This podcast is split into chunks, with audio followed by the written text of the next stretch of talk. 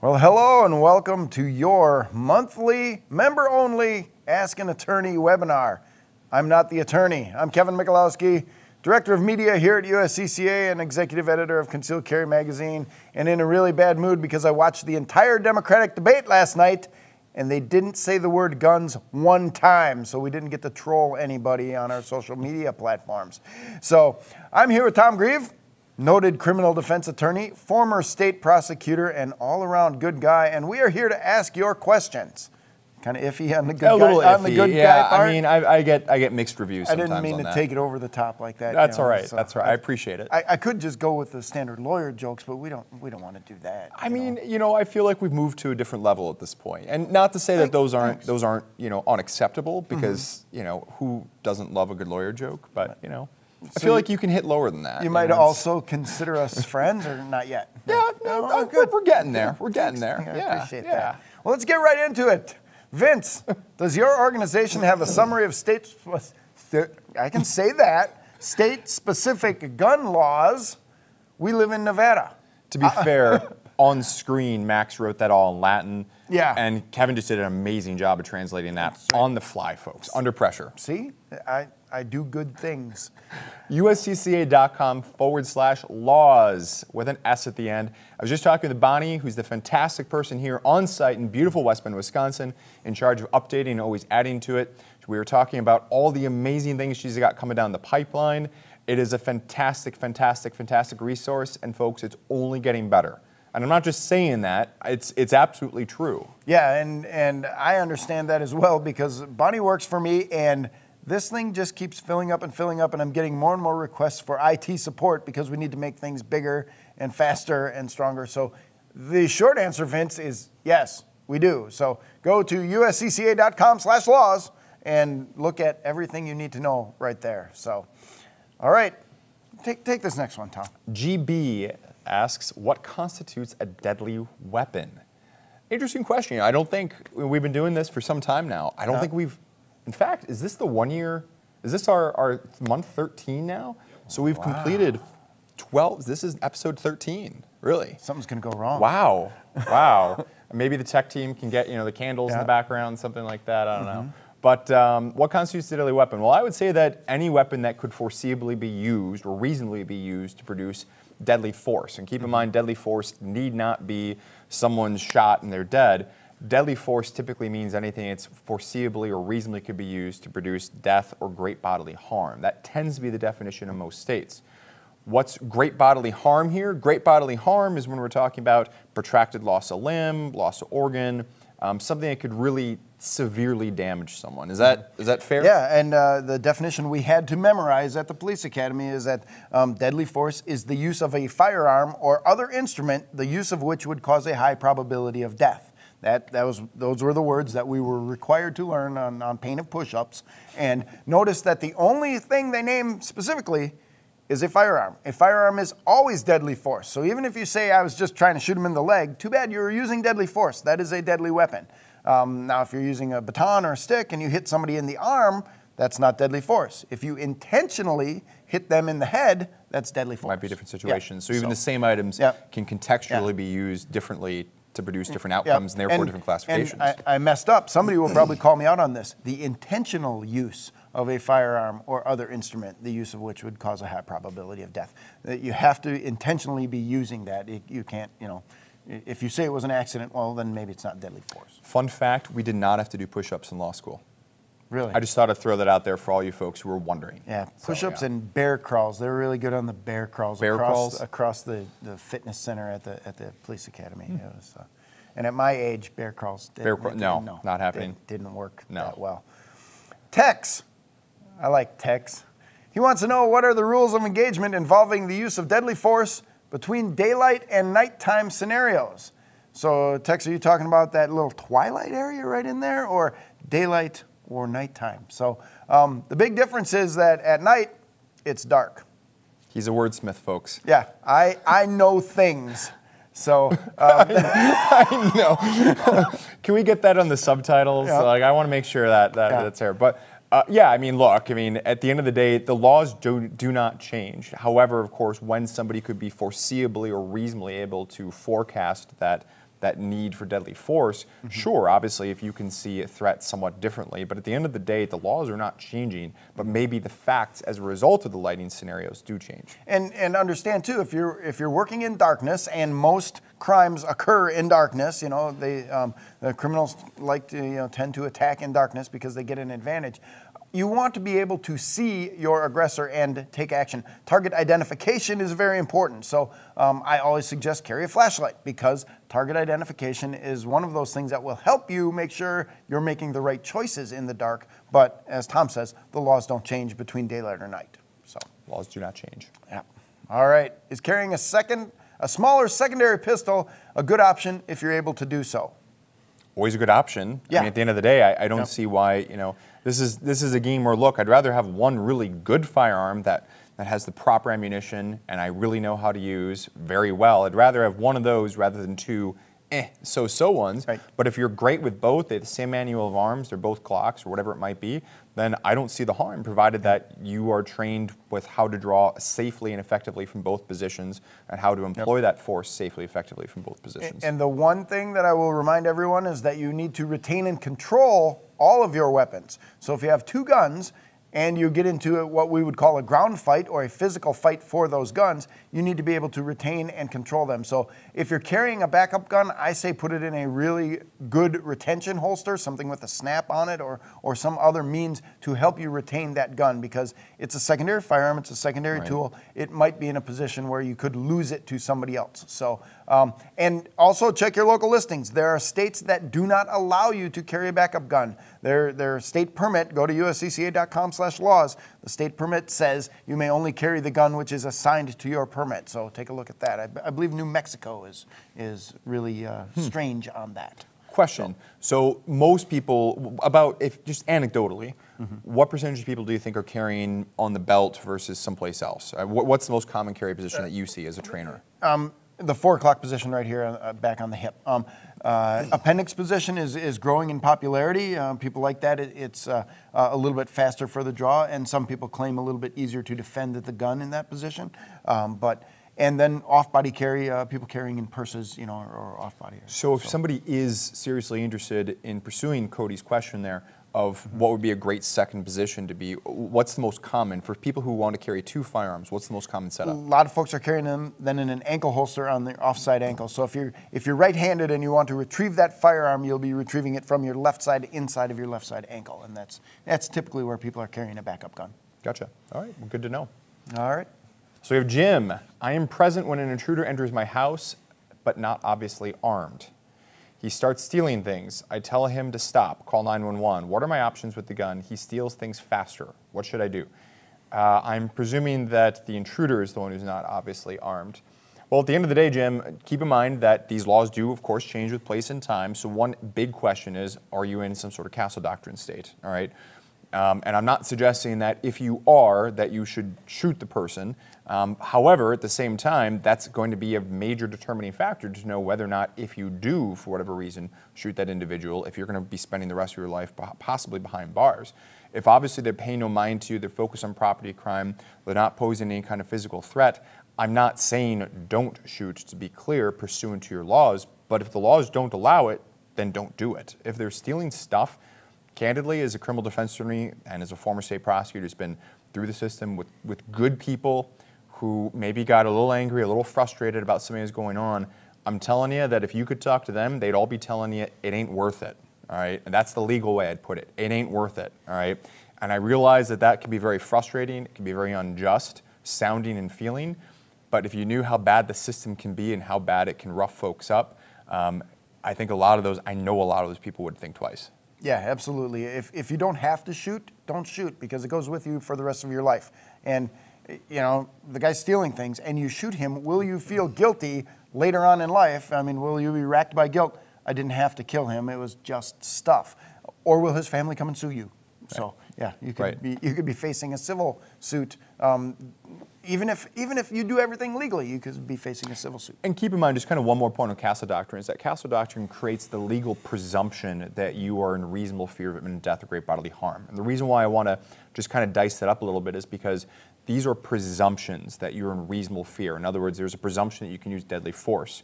A prosecutor, if they want to get very aggressive, anytime you hear that P word of presumption, it's followed by an R word, rebuttable. If there's evidence that, for instance, you know, the guy turns right as you're drawing and firing, you wind up shooting him in the back, even though Castle Doctrine implies he's in your living room, you name it, it doesn't mean that, for instance, you are immune to criminal prosecution.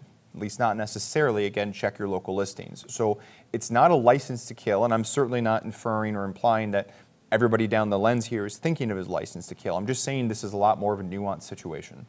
Yes, very much so. Um, that's why we have attorneys, so they can work out the nuances. Yeah, and, and believe me, the police will. Yeah. All right, the next one, no name attached to this question because they knew I was going to yell at this person. Do you shoot to kill? No. You shoot to stop the threat, and you shoot until the threat stops, and then you stop shooting. Okay? It is not our intention to kill anybody. It is our intention to stop their aggressive behavior as quickly as possible. Sometimes they die when they get shot. But if shooting them was the only way to stop their aggressive behavior, then it's okay to shoot them. That's how it works. If you go around telling people that you intended to kill someone, you're going to need to talk to somebody like Tom.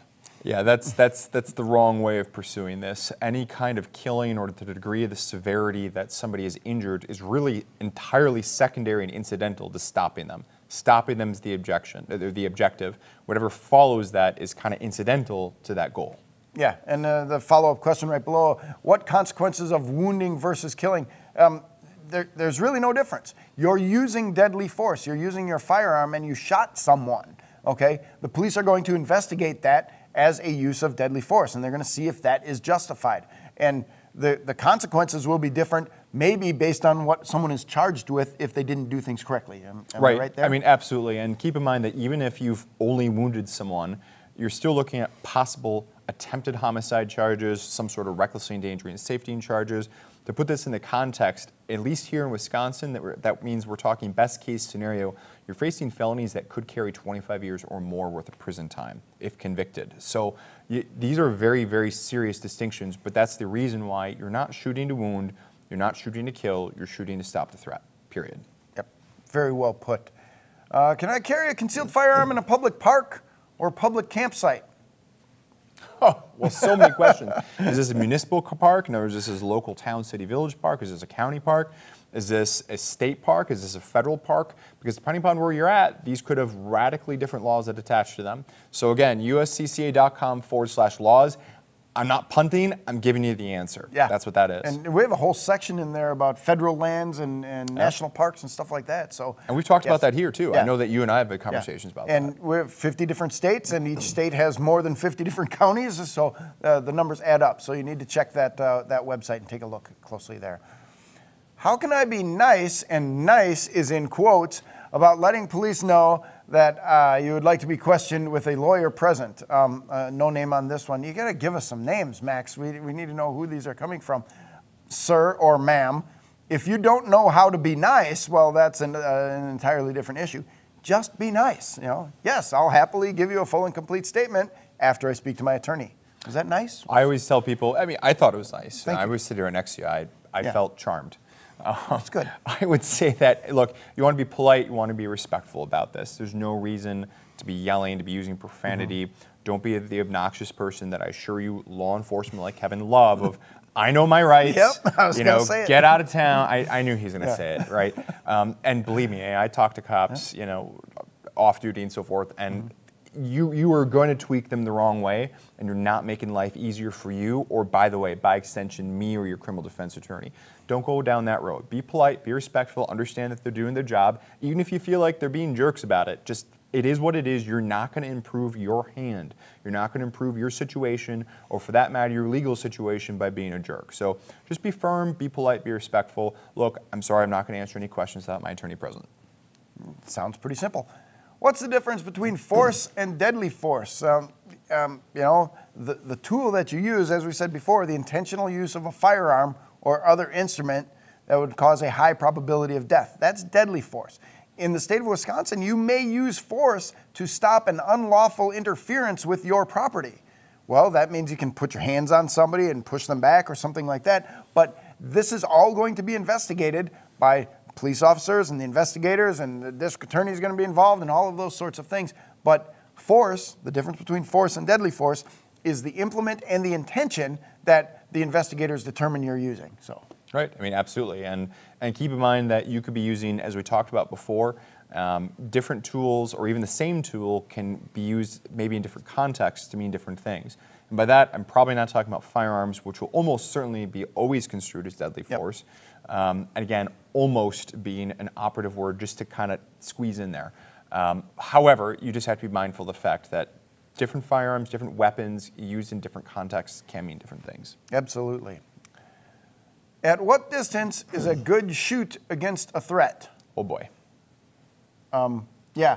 Yeah, I'm, I'm going to try to do this in a lawyerly fashion. Okay. All right. All right. So All right. You, you, you, I'll get some coffee. Yep. You All right. critique me on right. this one.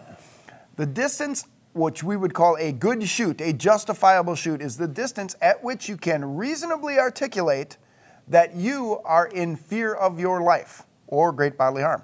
So, if some, if you can articulate to the investigator that the person at X distance posed an imminent threat to, of death or great bodily harm, then you can shoot that person. But make sure somebody else is going to be saying, "Well, no, I didn't think that's really true. He was half a mile away." And you know, you shot him with your your deer rifle or something like that. So, um, it, but you have to be able to articulate that you have a, a truly what, what a reasonable person would say is a fear of imminent death or great bodily harm. Yeah, I mean, you kind of crush that if I'm being honest. It's, it's if you're if you can articulate, if you can show, keep in mind, you having a subjective impression. In other words, well, this is what I'm saying because this is what I think it. No, no, no, no. You're going to need to have some facts and some evidence to back this up to show exactly why. It can't be an unreasonable fear. In other words, it has to be reasonable, as articulated and defined within the rules of evidence as well, right? So if the guy's charging you and they're he's 500 yards away with the knife, screaming, you dropping him with your 30 aught six, Yeah. or to be 6.5 Creedmoor if we want to be all trendy today. Um, Nice. You know, that's that's probably not going to be good, right? Yeah. That's not going to be that person's not going to be a threat at 300 yards. The, the scenario that they always gave us at the academy was if there's a man standing in the center of the street with a machete saying he's going to kill you and you're 30 feet away, might be a good time to start shooting at that person. Same man, same machete behind a fence 100 feet away saying he's going to kill you, swinging the machete. You can't shoot him. He does not have the Right. opportunity to get to you and, and cause a deadly threat. So, Right. Um, distance is not the important factor here. Um, his ability and his intention is the important factor. So, all right. Brian, in a scenario where I'm out shopping in a mall and I hear commotion and gunfire, I run to intervene and I find the shooter. Police show up as well. What is the best way not to be mistaken as the bad guy? Lay down on the ground, put your hands out, and leave your gun right in front of your face. I, I would not see you as a threat at that point. I mean, this, this is really a question for you at the end of the day, but yeah, Yeah. I mean, the, the bad guys are the ones that are standing up waving guns around, right? Right. The good guys are the ones crouching and taking cover. Yeah. And of course, that's not an always distinction, but that's that's Yep. a first step at a minimum. Yeah, and then and then follow every order of that police officer who happens to notice you have a gun. Most of them won't want to shoot you immediately. They will give you some commands and tell you what to do. Do that instantly. Don't try to explain anything. They don't want to hear it. What they want to see is your hands empty and the gun far away from you so you can't grab it and kill anyone else with it. So um, that, that's how you do that, is, is make sure that you do everything you can to appear not to be a threat. Don't have the gun in your hand. Get it down on the ground or get it back in your holster and lay down. Just Right. get out of the way. Move slowly. Don't reach for anything in your Yep. waistband or pocket. This is not the time to pull out your concealed carry license. Yeah. Is it true a flashlight attached to an EDC pistol might present legal issues that can be used against me in the case I use my weapon at night in self defense? The, the legal issue of proper target identification. Yeah, that Uh, you did a good thing to see what you were shooting at? Yeah, I I guess, and and this is a question asked by John. Uh, do you know what he might be asking here? Uh, no, I, I don't understand the question because um, pretty much all officers now carry um, weapon lights. You know, their firearms are equipped with lights. Um, we want to be able to see what's going on in front of us. Target identification is of utmost importance. I have a light on my everyday carry pistol. I am not worried about the fact that if I use that light, that light and that pistol in a low light scenario, I'm not worried that somebody is going to say, I, I was being extra aggressive, or I, mean, I don't understand. Um, Uh, no, it's not true, John. Right, So- and you know, if if John, you if you are getting at just modifying pistols and handguns, is this good? Is this bad? And, and we've gone down this road before, and maybe we should go down it again today. But specifically in reference to a light, I'm I am I am not concerned about that. And don't get me wrong, I'm not trying to say that law enforcement or particularly a prosecutor may not try to be enterprising and go out and try to make hay of that. That's not what I'm saying. Because at the end of the day, they can try to do virtually anything at the end of the day. I'm much more concerned about where's the evidence and what can you be able to articulate and push back on them in court. Uh, if they're going to stake their whole case on the fact that you had a flashlight, I'm feeling pretty good. Yeah, absolutely. So, uh, who's, uh, again, no name, Max? Come on. Do the courts look differently upon a disabled person who used deadly force versus a person who is not disabled? My wife and I are both disabled veterans, total and permanent, who at this point in our lives would probably not be able to avoid some situations. I'll let you go with this one. Sure. Well, for starters, if you do have some sort of either hard or soft duty to retreat, obviously we're addressing that right there. That, okay, retreat, we've escaped that as an option. And obviously, even if you are in a state or a jurisdiction where there is no duty to retreat, that's still going to be a factor. The fact that perhaps you're wheelchair bound or need to walk with a cane, mobility is going to be an issue here. That's going to change the dynamics and the fluidity that you're going to be able to engage in a self defense, a deadly force at that point.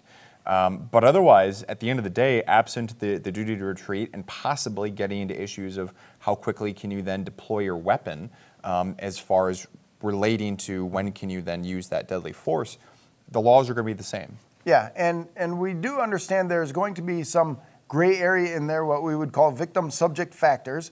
Um, you can't get away, and if you can't escape safely, obviously then you need to use force to defend yourself. And if this, you know, if you're disabled and you can't fight effectively, and this guy is an MMA fighter coming at you, yes, you're able to use more force sooner, but again, can you articulate that you are in reasonable fear of death or great bodily harm?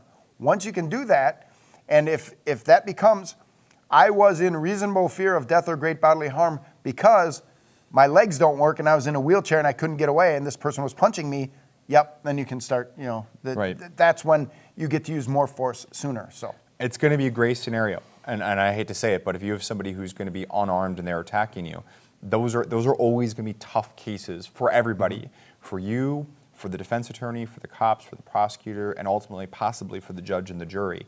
Um, I'd, I'd love to say that there's going to be bright line rules, and within kind of our classroom setting here, so to speak, we can obviously strive to meet how do these facts apply with this particular principle. But at the end of the day, just understand, and, and I'm, hopefully I'm not breaking any new ground for you here. That's those are going to be tough cases and tough calls. all right, Jerry would like to know Is it the law to administer first aid to someone you shoot in your home or business when deadly force had to be used? Jerry points out that he's in Virginia. I know of no specific law requiring you to render aid to someone who just tried to kill you. And that would be the only reason you would be shooting them. Again, we'll go back to this. Reasonable, can you articulate a reasonable fear of death or great bodily harm? If so, you were in such danger that you pulled out your gun and you shot this person and stopped the threat. Why would you want to get close to that person that you, you don't know their condition? Um, uh, typically, they tell us as law enforcement officer, treat the person to our level of training. Well, I am neither an EMT nor an emergency room physician, so I will treat to my level of training. But as a, a private citizen, I don't know of any law that requires you to administer first aid. Right, and I'm, certainly unaware of any of any such or similar law as well. Mm-hmm. And keep in mind as well something that you know we've touched on in the past. I'll just touch on it here as well.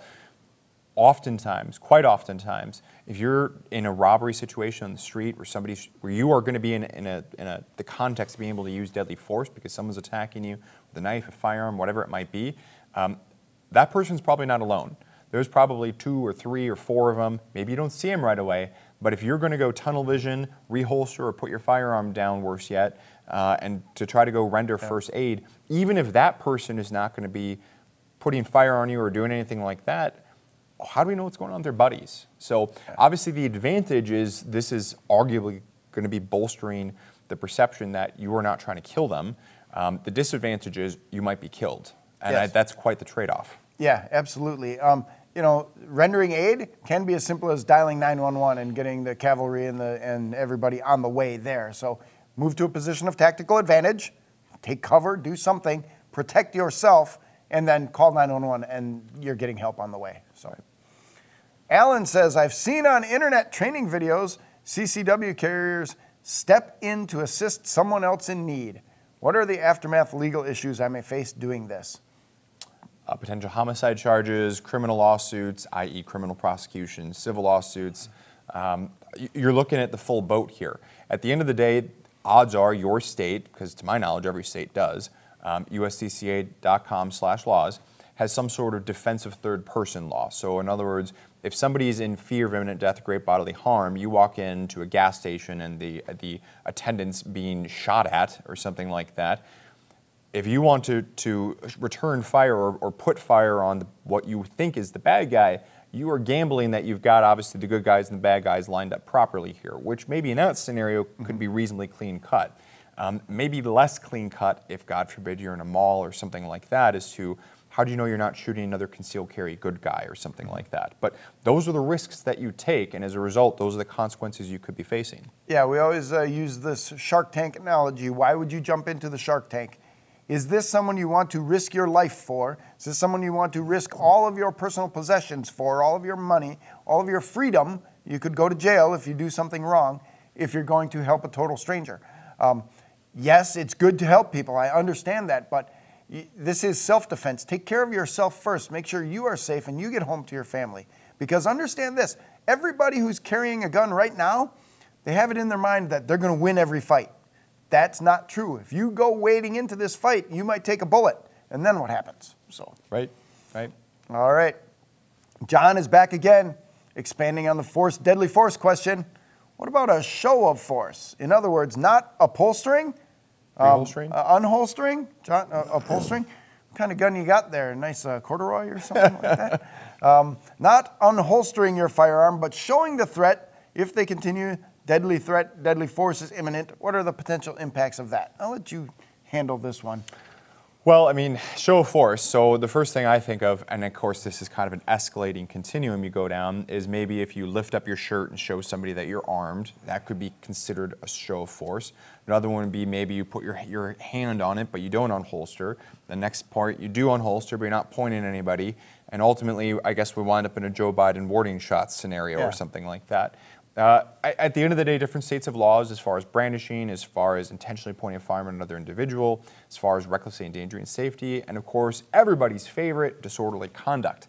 Uh, I have seen individuals here in Wisconsin get charged with disorderly conduct in a scenario where they did a shot into the air. So, if we want to call that a warning shot, that could be a scenario.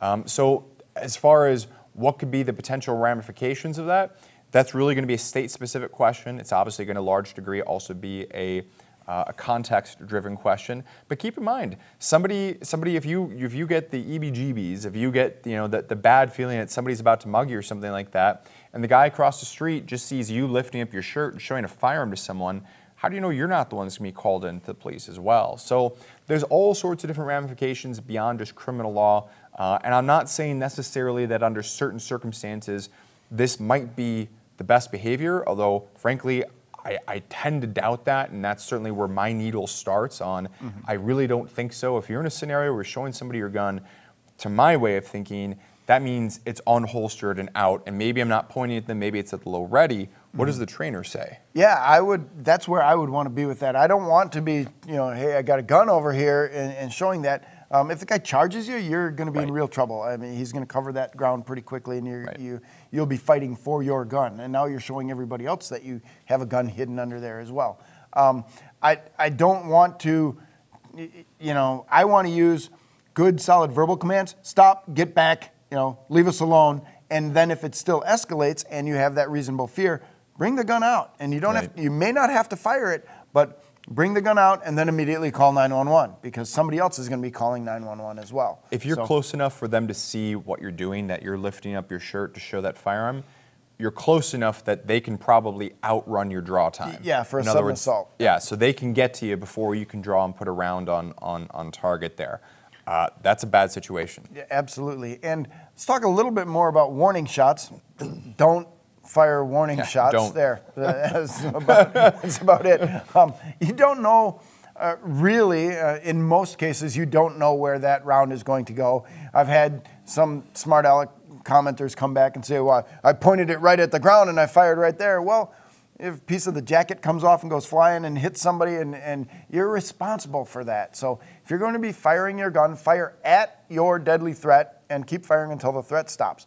Don't be, uh, uh, that's why I looked so silly when you said they fired up in the air. I mean, okay, that's coming down somewhere, and you're, you're responsible for where that's coming down. And I've had cases where guys have shot into the ground too. Yeah. Uh, and and they get criminally charged. That's what happens. That's why I'm saying as a criminal defense attorney, I have had cases. All right. Yeah. And again, I realize the fact that some of you this may be unsettling that you want to be able to do that. Look, I completely get it, but at the same time, this is how you wind up a client. So just keep Yeah. that in mind. All right, Corey wants to go back to our flashlight discussion.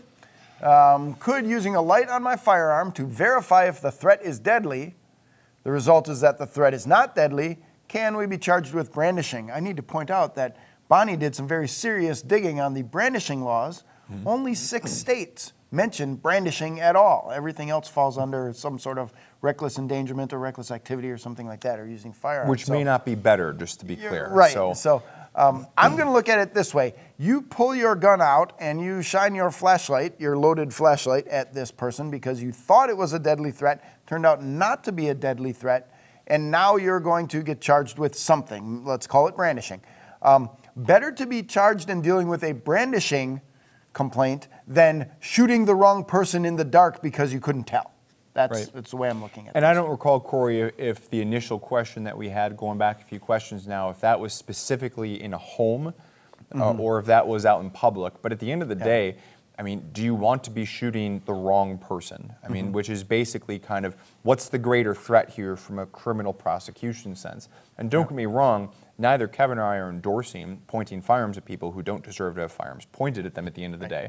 Um, but these are just the real life implications and trade offs of what we're talking about here. Um, it's going to be important to, to be mindful of what your equipment can do, what are the limitations of the equipment. And of course, that's where we also have the four firearm safety rules, one of them being keep your finger off the trigger until your sights are on target and so forth. But these are scary situations. If you're in your home, you wake up, and somebody that is obviously not of your household is barreling through the front door or something like that, uh, I don't think anybody's, anybody's going to begrudge you Yeah. having a flashlight on your firearm. Yeah, and honestly, why don't you have a handheld flashlight? Pull that thing out and point it at somebody, and then you're not pointing the loaded flashlight, the infamous loaded flashlight, and that lights up the target and, and lets you know what's going on. Um, and again, if all you have is the light on your firearm and you you perceive an imminent deadly threat, and you draw and light it up, and it's not an imminent deadly threat, and then you don't fire, you've done the right thing. Immediately call 911 and say, This guy was trying to attack me, but he wasn't a deadly threat. I pointed my gun at him and he ran away. Yeah, you're going to have some police reports to do and lots of questions to ask. Far better to do that than to shoot the wrong person in the dark. At the end of the day, anytime you're pulling out your firearm, you're at risk of criminal charges. And, and, that's just my professional opinion.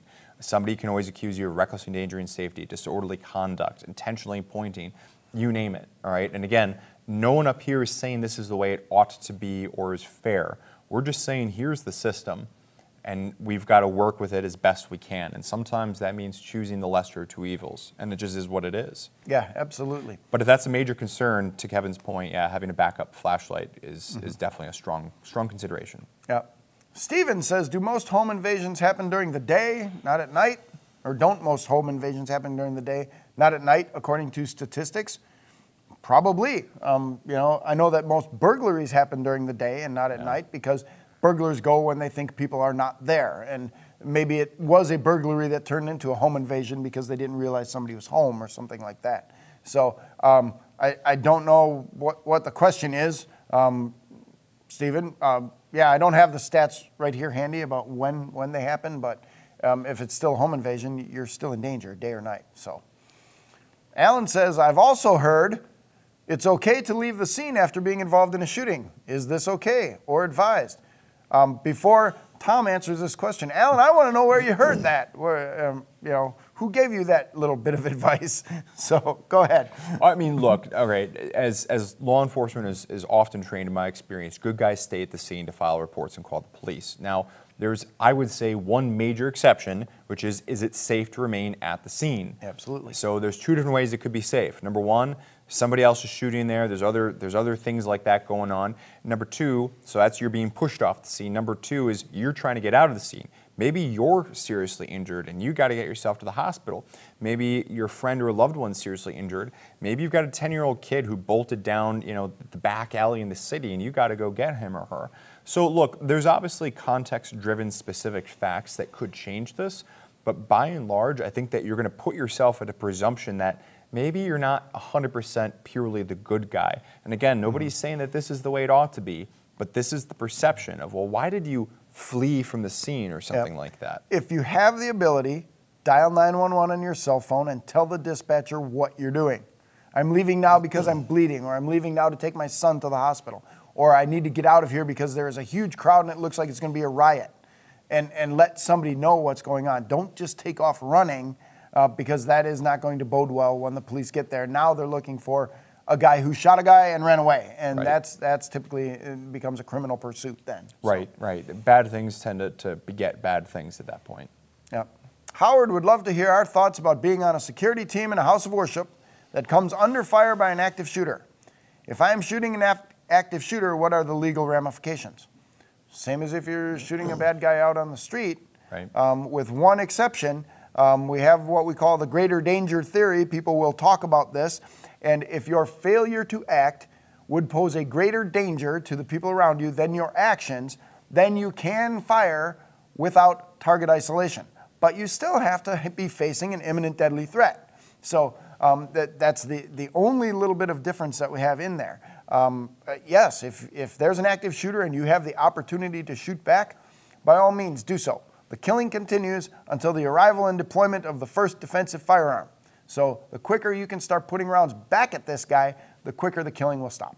And obviously, from a courtroom and evidence perspective, in this scenario, it's going to be emphatically clear who the bad guy is. Whether or not your, your church, your synagogue, whatever it might be, has uh, active security cameras or anything like that, we're presuming that there's going to be a whole bunch of witnesses who are going to be able to testify to the fact that, yeah, that's the bad guy. You know, Howard here, who's here every Sunday with his with his with his family, he's the good guy. So obviously, those kind of considerations, thankfully, become a little bit more black and white, or hopefully a lot more black and white. Yeah. So um, no big changes in your legal ramifications. Mary Jo wants to know when you make the 911 call to report a self-defense incident, what should you initially say to the dispatcher there to get the police on your way? I'll let you go with this one first. Sure. So, Mary Jo, you know, the big things that we're looking at right off the bat is, you know, um, the fact that you're the good guy, that I had to use a firearm in self defense. If the bad guy's down, great, the bad guy's down. If the bad guy made away, what's the description of the bad guy as best you can, the direction of the travel, were they armed with a firearm, were they armed with a knife, something like that. That's where I think virtually every reasonable mind in, in this area of law is going to say good. Okay. Um, now you start to get some divergent opinions after that because the dispatchers are going to be trained to keep you talking. All right. But keep in mind, you keep talking does two things. Number one, do you wind up saying in the rush of adrenaline, probably the exhaustion, because very often these happen at night, which you probably didn't plan for or anything like that. So the adrenaline, the exhaustion, the confusion, and everything else, do you wind up accidentally saying something that isn't maybe 100% correct? Not on purpose, but just because you're just throwing out information, information, information, because that's going to create some possible major hurdles down the line. The other thing, too, is you're on the phone with someone. Okay, are you missing what else is happening around you? Are there other bad guys that could be coming through your home, down the street, wherever else? So I'm not saying that this is what you have to do 100% of the time after this. I think it does turn into a fact specific situation. Generically speaking, though, I would encourage folks to really limit the details after that. There's going to be a time and place for you to make that statement, but on the scene, in the moment, to the 911 operator is probably not where I would suggest going a deep dive into what everything that just happened. Yeah, I have nothing to add to that. Wow, all right, all right. Very- We're one, one to well one done. right now. As a concealed carry permit holder, when in conversation with a law enforcement officer after a self defense incident, should we disclose other items in our possession, such as a knife and not just a firearm? Well, let me tell you something. I'm going to find those. so, um, if, if I'm at the scene of a self defense incident and I am speaking to anyone, before we start talking seriously, I'm going to pat that person down. and that's my right to do that for my safety and theirs. And I am going to find those items that are on you. I would love to hear about it. I will say, do you got anything on you that I need to know about before I start patting you down? But yeah, we're going to make sure that um, at the scene, pretty much everybody is disarmed. And, and for as much as, as most cops like guns and the Second Amendment and stuff like that, we also like to be the only one with a gun at the scene where bullets have been flying because um, we want to make sure that we go home with the same number of holes we arrived. So, Yes. so That, that's my yes. They're going to find it, Yep. and you don't want them to start going down the wrong hole, maybe incorrectly, but going down the wrong hole. of, Well, why didn't you tell me about this? yeah. So, And for that matter, I'll just add one other thing too. I've had clients who did not disclose it, and they're in the back of the squad car, not handcuffed because they weren't necessarily, you know, just law enforcement's got to put certain people in certain places just to kind of contain what's going on. I had a case where a guy's in the back of a squad car, not handcuffed, and he has this concealed carry firearm. He just pulls it out and puts it on his lap, and then he's like, you know, maybe not a good idea. Probably gonna get and then shot. he just reholsters, Yeah. and he's just kind of waiting for it Yep. Probably would have been a good idea for him to say something. yeah, excuse me uh, before you put me in the car. Because it can Yeah. create a danger. Yeah, If, they, if they don't yeah. catch it, that's probably going to be worse in a Yeah, lot of ways. Absolutely. Where should you store your gun after defending yourself? Um, well, if you get it back after the investigation, back in your gun safe or, or something like that. Um, obviously, you're asking what you should do with your firearm after you've been involved in a defensive shooting. Um, in that case, make sure you are safe, and the police are going to take that weapon as evidence. So make sure you're in a safe place. Keep your gun out and ready to go because you never know if there's going to be another threat. Move to a position of tactical advantage, get to cover, do something so that you are safe, and keep your gun out at the ready position in case this person becomes a threat again. And then don't worry about your gun, police officers are going to take it. So, Right. I mean, absolutely. And and it, different minds will say reholster versus place on ground or something like that. But if you're safe and the police are just arriving on scene, uh, having that firearm, you know, clearly locked open and to the side where you can slowly move away from it, following their commands, is going to be a good thing and potentially easier and safer for you rather than having it holstered. yeah, yep, absolutely. So, if after calling 911 about your defensive move and hanging up, what should you do if 911 calls back for more info? Well, if you can safely answer the phone, I would say go ahead and answer the phone. But the cops are already going to be on their way. Um, you would like them to know who they're looking for bad guy versus good guy. You know, Right. I'm the good guy, I'm wearing a green shirt, and I have no hair, and, and my head's kind of round. I want to give them all of those identifying markers so that the cops don't arrive on the scene thinking I'm the bad guy. Right. Yeah. Absolutely. And and you want to survive. Okay. You you've been in your defensive move, David. I'm not trying to poke fun of you. Don't know exactly what that means, but you've been in some sort of I'm going to presume lethal force encounter. Um, all right. You survived that. Let's survive the second encounter, which is the encounter with law enforcement. So. Um, maybe giving them a little bit of information about yourself and the fact that the bad guy's down or the bad guy took off. I'm not saying that that's going to then immediately get you out of trouble or out of danger in this particular circumstance, but it's certainly going to be the best next steps, the best practice. Yeah, absolutely. Charles, I'm going to let Tom take this one. Just you read it and go because we got like, um, what, we got like another two hours, Max. We're going to go with this. Enthusiastic head shaking. Charles, how bad can it really get legally, in parentheses, if lethal force is used? Uh, bad. That- that's, that's the answer. Yeah. Very bad. Very, very, very bad. You could be spending the rest of your life behind bars. You could lose every piece of property in civil lawsuits or criminal restitution or, or forfeiture case. I mean, yeah, it, it could be as bad as you can imagine. I mean, some states have the death penalty. That's bad. I, Okay? u- I used to have a uh, lieutenant in the Navy who would tell me they can kill you, but they can't eat you. So that's about how bad it's going to get. So Fair enough. um, yeah. So, Larry, sleeping in your bedroom, behind your locked bedroom door, you are awakened by your burglar alarm, and someone is attempting to force open your bedroom door. Can you shoot through the door at the intruder? You can. Your bullets will go through the door, but who's on the other side? Right. Did your teenage child go out and have an underage drinking party and set off the alarm and then try to get into the room to tell you he set off the alarm and you shot through the door and killed your child? Um, target identification is of utmost importance. Shooting through the door, not a good idea. If, you know, move across the room, somebody kicks in that door, you know for sure they're coming in to do you harm. I mean, at best, that's a gamble, right? And it, it doesn't even have to be that. Let's say, all right, Um, you know that everybody's at home. You went to sleep, everybody's home. You know no one left. Um, all right, the alarm goes off. Now your kids are trying to get into your room for safety, right? Mm-hmm. So it doesn't have to be the teenager, uh, you know, drinking fest or anything like That that. was maybe just what I did. Just you know, Yeah. little little projection came out Yeah. there. But uh, you know, but it, it's true. I mean, you are taking a straight up gamble, and that's the only thing we can really say about that. Yeah, I, I would suggest not shooting through barriers at targets you can't identify on the other side. So, Right. What is the best way for a person to carry concealed that's in a power chair? Um, I'm assuming like a rascal scooter or something like that. The best way for you to carry concealed is in any fashion that allows you to securely carry your gun and rapidly access it. You're going to have to figure out how that works for you. I don't know for certain. I've seen folks in, in uh, traditional non motorized wheelchairs carrying in a pouch right between their legs. I've seen folks having a pouch on the side. Um, it depends on your specific abilities and mobility. And again, you need to securely have that firearm on you, but also be able to rapidly deploy it. Right. Train to it. Whatever you do, train, train, train, train, train. What could some ramifications of having to use deadly force in a store or other location that has a sign posted as a gun free zone? Depends upon the laws. I mean, Yeah. at the end of the day, if you're in a federal facility like a post office or something like that, you could be looking at federal felonies just right there. Um, if you're in a state like, for instance, Wisconsin, and you missed the concealed carry sign as you walk into the mall, the movie theater, whatever it might be, God forbid, um, you could be looking at something much less than that, maybe non-criminal traffic tickets, in essence, at the end of the day. So that's just check your local listings on laws, uscca.com forward slash laws with an S at the end to figure out what those ramifications may be.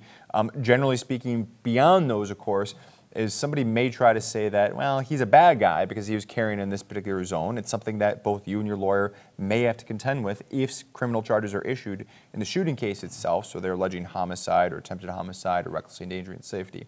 So keep in mind, it may also play an additional factor as to your mens rea. What's your criminal state of mind at the time? That, well, obviously he's a bad guy and he's a rule breaker. Screw all this stuff about them talking about self defense. He's obviously a bad guy because he was carrying where he shouldn't be. So just keep in mind, those, those are going to be loose factors in your case. You're going to work mens rea into every episode. Every talk. Every Every episode. talk. All That's right. Steve wants to know what if I'm walking my dog and another dog comes and starts attacking my dog? Do I have the right to shoot that dog to save mine? No. Your dog is property.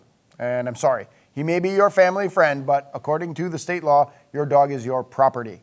So you are not facing an imminent deadly threat. Your dog is, but your dog is listed in the state law as property. So you can wade in there and you know swing your leash or hit the other dog with a stick or something like that, but you cannot be using deadly force. You cannot be firing shots in town to save your dog from another dog.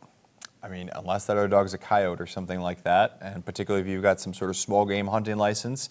But keep in mind, we're always still going to be talking about did you discharge within you know 100 feet of a, of a domicile, of a residence. So there's there's going to be all sorts of weird issues that may be peripheral to the fact that maybe I could use force against that. Maybe I could use a firearm to stop that coyote. But maybe there's some sort of town or municipal ordinance that says you're not allowed to discharge a firearm within limits unless it's hunting season. So th- you could wind up in a really weird situation, really weird place Yep. very fast with that. Best case scenario sometimes. Yeah, absolutely. And uh, we're looking at the final question coming up here from Bryant, and it's again another aggressive dog question. What if I happens to shoot an aggressive dog? Will there be legal consequences for me? Um, you know, just aggressive or actually doing physical harm? Right. Lots of gray area just in this question right here. Yeah, it's a mean dog. It barks at everybody and charges out to the edge of the yard. I don't think you can shoot it. If it has sunk its teeth into you or a child or something like that, and the only way you can get the dog to stop attacking is to shoot it, then you can probably shoot it. But again, this is going to be a legal quagmire. Yeah, I mean, this is this is why there's lawyers. All right, I mean that's unfortunately going to be the answer, Bryant. Um, we have to define what's aggressive, right? Um, is it aggressive because it's barking at you, or is it aggressive because its its its teeth are three inches into your into your calf or something like that, right? So that's gonna be one issue. Second issue is look, animal cases, candidly, from the inside view from the court system, those are really weird cases because the types of prosecutors who maybe, and if you're in a larger county, are going to be stepping up to prosecute those cases. This is not against those people, but they can be very, very aggressive in taking the dog's side on things. Um, I'm not trying to editorialize that as good or bad. I'm telling you, here's what it is. All right.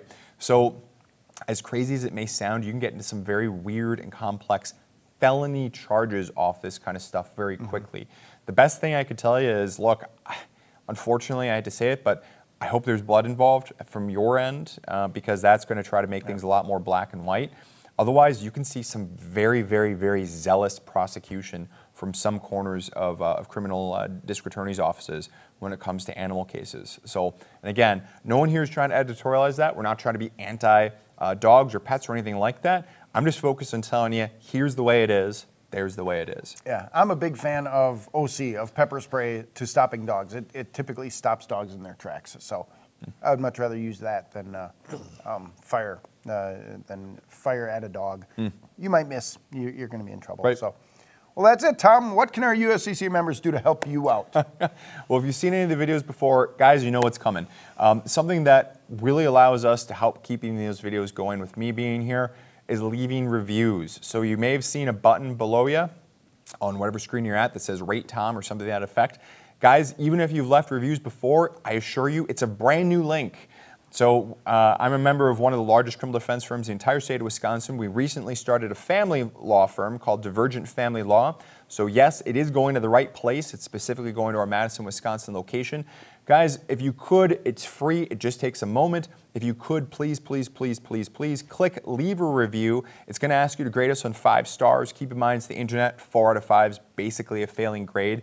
If you felt like you got okay content or better, please take a moment. As a result, or I should also let you know, I personally go through and read these, although I've been super busy the last month, so I apologize. I've not uh, left any feedback on October, but I will. Um, I personally leave, uh, I read and review every single one of the, the comments that comes through. Guys, not only for myself, but everybody at the office, thank you, thank you, thank you for leaving these reviews. They tremendously mean a lot to us. Thank you. and because he reads each and every one, let's try to get him like 6,000 that he has to, to look for for the next time. So, That'd be fun. Yeah. I'll So- take you out to lunch All if we right. get 6,000. How Thank, that? thank All right, you yeah. so very Yeah. much. Well, Dollar as I tell my therapist, or my therapist tells me, we are out of time. Thank you, folks, for being here. This has been your member only content. If you love this stuff, tell everybody you know to join the USCCA so they can watch member only content and ask an attorney pretty much any question they want, you know, within some. Some legal Uh-oh. framework there. December's gonna be fun. So it, it'll be great. Thanks again for being here, Tom. I really appreciate Thanks, this. Kevin. And I think we did some good work today. See you, everyone.